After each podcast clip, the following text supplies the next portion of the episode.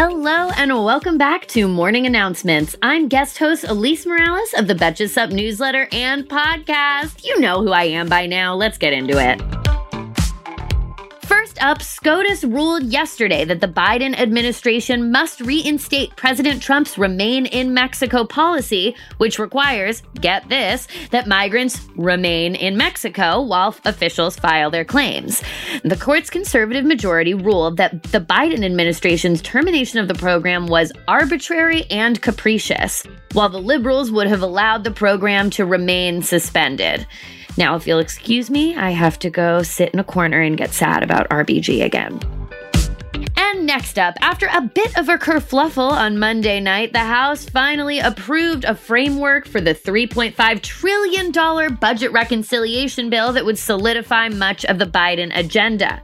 This comes after a group of 10 moderates had blocked a vote on the bill, saying they wanted the House to take up the $1 trillion bipartisan bill that had recently passed in the Senate. In the end, the new budget framework passed with a rule directing the House to take up the bipartisan bill by no later than September 27th. Everybody wins, and now it goes to the Senate, where I'm sure it will encounter no problems.